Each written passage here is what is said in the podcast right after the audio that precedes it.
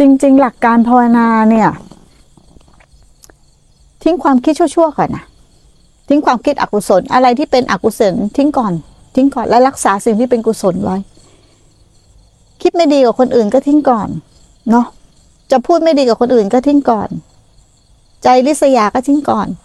จะออกไปทางกายก็ทิ้งก่อน มากระทำในกรรมดีมากกว่า กุศลกรรมบทสิบมารักษาตรงนี้กว่าก่อน ทิ้งของหยาบมารักษาของละเอียดก่อน และค่อยพัฒนาจิตใจออกจากของละเอียดอีกทีนึงมันทำได้ตลอดเวลา ให้เราฝึกทิ้งเนี่ยฝึกทิ้งอารมณ์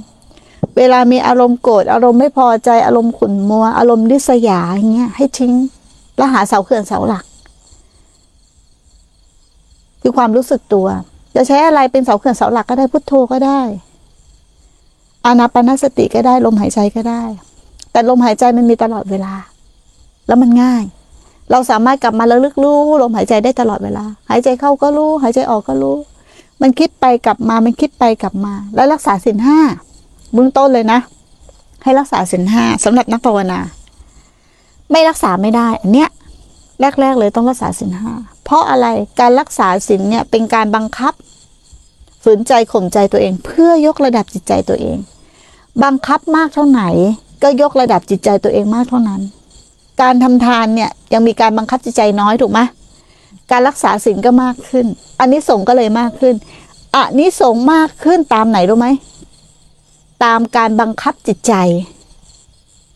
ยิ่งมีการบังคับจิตใจมากอันนี้สงยิ่งมากขึ้น พอเข้าสู่ภาวนาใช่ไหมบังคับจิตใจไม่ออกไปกับความคิดความนึกความรู้สึก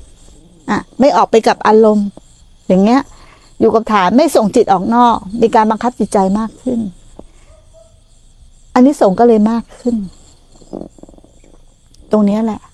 คือการเริ่มต้น มันเริ่มที่ตัวเราอะอย่าไปเริ่มที่คนอื่น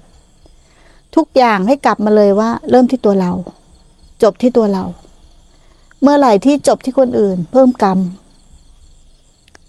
จบที่ตัวเราไม่ต่อความยาวไม่สมไม่เสาความยืด มันจะไม่เพิ่มกรรม ถ้าจบที่คนอื่นมันเพิ่มกรรม ส่วนใหญ่มีอะไรเราก็จะชี้โทษไปที่คนอื่นก่อน เราชี้ผิดข้าง ชี้ออก เราไม่ชี้เข้านะมันเลยเกิดอคติ ถูกไหมอคติเนี่ยเกิดขึ้นในใจเรา เพราะใจเราขาดสติอคติจะเกิดขึ้น แต่ถ้ามีสติอคติเกิดขึ้นไม่ได้ ถูกนะอคติเนี่ยหมายถึงการแบ่งแยก การวิพากษ์วิจารณ์วิจัยหรือการตัดสินผู้อื่น ด้วยความเชื่อของเราเอง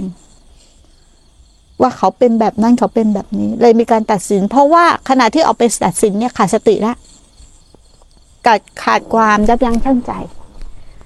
ไม่ได้เห็นสิ่งที่กระเพื่อมอยู่ภายใน เลยส่งจิตออกมอบไปตามกระทำตามอารมณ์หรือมโนเรียกว่ามโนวิญญาณ มโนวิญญาณตัวเนี้ยคือตัวพาไปเกิด ตัวนี้เลยคือตัวพาไปเกิด เรารักษากายเรารักษาวาจา แต่เราไม่เคยรักษาใจก็เท่านั้น กายเรียบร้อย วาจาเรียบร้อย แต่ใจเนี่ยโอ้โหไม่เคยสำรวมระวังนะส่งออกนอกตลอดเลย ตัวที่พาไปเกิดไม่ใช่กายกับวาจานะ คือใจ แต่เมื่อไหร่บังคับกายกับวาใจมากๆ กายกับวาจามากๆ มันเป็นการกดทับมากๆ วันหนึ่งมันระเบิดนะ เพราะช่องว่าง เราบังคับกายกับวาจาแต่ใจเนี่ย คิดนึกปรุงแต่งส่งออกอยู่ตลอดเวลา ช่องว่างเนี่ยมันห่างกันมาก มันจะเกิดแรงกดทับกดทับกดทับกดทับ เดี๋ยวมันก็ระเบิด เพราะมันไม่เคยรู้จักข้างในอะนะไม่เคยรู้จักข้างใน มันจะยิ่งเพิ่มกำลังให้โทสะด้วยซ้ำแต่มันเหมือนจะดับได้หรือบรรเทาได้แต่ไม่ได้ มันแค่หินทับยารออะไรรู้ไหมรอวันระเบิด แต่ถ้าเรารู้เท่าทันนะมโนวิญญาณ หรือรู้เท่าทันใจ มันจะไม่ออกไปทางกายกับวาจาเองถูกไหมเราไม่ต้องไปควบคุมกายกับวาจานะ ถ้าเรารู้อยู่ที่ประตูใจเนี่ยอายตนะเนี่ยมีหกตาหูจมูกลิ้นกายใจ เราไม่ต้องไปเฝ้าดูทั้งหกรูหกทวารเราเฝ้าอยู่ที่ประตูใจเนี่ย ประตูใจก็คืออะไรความคิดความนึกความรู้สึก เฝ้าดูอยู่แค่นี้กระทบมาคิดอะไรรู้สึกอะไร พอใจหรือไม่พอใจ คิดปรุงแต่งยังไง เนี่ยเฝ้าดูที่ประตูใจ เพราะตากระทบรูปหูกระทบเสียง วิญญาณย่อมเข้าไปรู้ แล้วปรุงแต่งต่อเป็นสัญญาสังขาร เนี่ยให้มันรู้ตัวเนี้ยตัวอยู่ที่ประตูใจแล้วมันจะรัดสั้นตรง แต่ถ้าเราไปตามรู้ทั้งหกทวารเนี่ย ไม่ไหวหรอกตามไม่ทันเอาที่ประตูใจอย่างเดียวพอเลย แล้วกัดจิตจดจ่ออยู่ที่ประตูใจอย่างเดียวเลย หรือภาษาที่เขาเรียกกันตอนนี้คือดูจิตเนาะ คือการดูจิต นั่นแหละเขาเรียกว่า ดูกาย ดูกายก็เห็นจิตดูกายก็จะเห็นจิต ดูความคิดก็เห็นจิตเหมือนกัน ส่วนใหญ่เราดูแต่กาย แต่เราไม่เห็นจิต เอาไปดูถาถมกายเลยร้อยเปอร์เซ็นไม่เห็นจิตเลย มันก็พ้นไม่ได้อะมันแค่รู้สึกแต่กายอะ เอาตัวเราถาถมเข้าไปรู้ในกายร้อยเปอร์เซ็นต์อะมันจะมันต้องแบ่งครึ่งอะรู้กายห้าสิบรู้ใจห้าสิบหรือรู้จิตห้าสิบมันไม่ใช่ถาถมเอาเราไปกระทำถ้าเอาเราไปกระทำทั้งตัวจะรู้แค่กาย เราเดินเรานั่งเรายืน เราคู้เราเหยียด นั่นเอาเราไปทำแต่การรู้กายในสติปัฏฐานที่แค่รู้ว่ากายในกาย ในกายนั้นไม่ใช่เรานะ แค่รู้ ว่ากายทำหน้าที่อย่างนี้ เมื่อเราไม่ถาโถมหรือไม่มีพยายามเอาเราเข้าไปรู้ไปเห็นไปเข้าใจหรือเจตนาเนี่ย มันจะแบ่งครึ่ง จากที่เอาเราไปทำร้อยเปอร์เซ็นก็เหลือแค่ห้าสิบและอีกห้าสิบมันก็จะแบ่งไปดูจิตของมันเอง โดยอัตโนมัติของมันเอง แต่ส่วนใหญ่อะเราพยายามใจเราไม่เป็นกลาง ความพยายามนั้นน่ะแอบแฝงด้วยปัญหา จะเอาให้ได้เดี๋ยวนี้ จะให้เห็นผลเดี๋ยวนี้ จะดับความคิดเดี๋ยวนี้ จะดับอารมณ์เดี๋ยวนี้ถูกไหมจะรู้เท่าทันเดี๋ยวนี้ เรามุ่งไปเอาแต่ผล ใจเราไม่เป็นกลาง เพราะความอยาก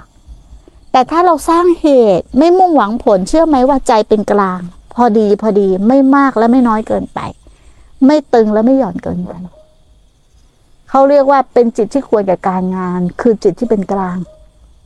จิตที่เป็นกลางหมายความว่าอะไรอะ รู้อยู่เฉยๆเฉยนี่แหละ รู้อยู่ซื่อๆเนี่ยแหละ อะไรเกิดขึ้นได้แต่รับรู้รับทราบ นี่แหละคือความเป็นกลาง ไม่ใช่เราเข้าไปตัดสินมันนะ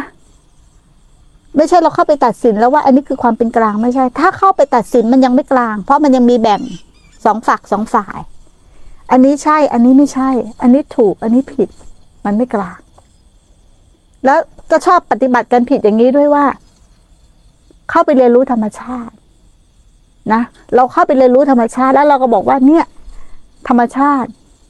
มันเป็นอย่างนี้ ธรรมชาติมันทำงานอย่างนี้ ธรรมชาติมันเป็นเช่นนั้นเอง ไม่ เราไปปรุงแต่งธรรมชาติซ้อนธรรมชาติเข้าไปอีก ธรรมชาติจริง ๆ มันสิ้นการปรุงแต่งนะ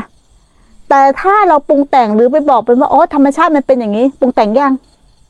ซ้อนธรรมชาติเข้าไปอีกนะ ใช่ไหม เนี่ยเราเท่าทันมันหรือเปล่า เพราะธรรมชาติจริง ๆ มันสิ้นการปรุงแต่ง แล้วมันสิ้นอยู่แล้วด้วย ไม่ต้องทำให้มันสิ้น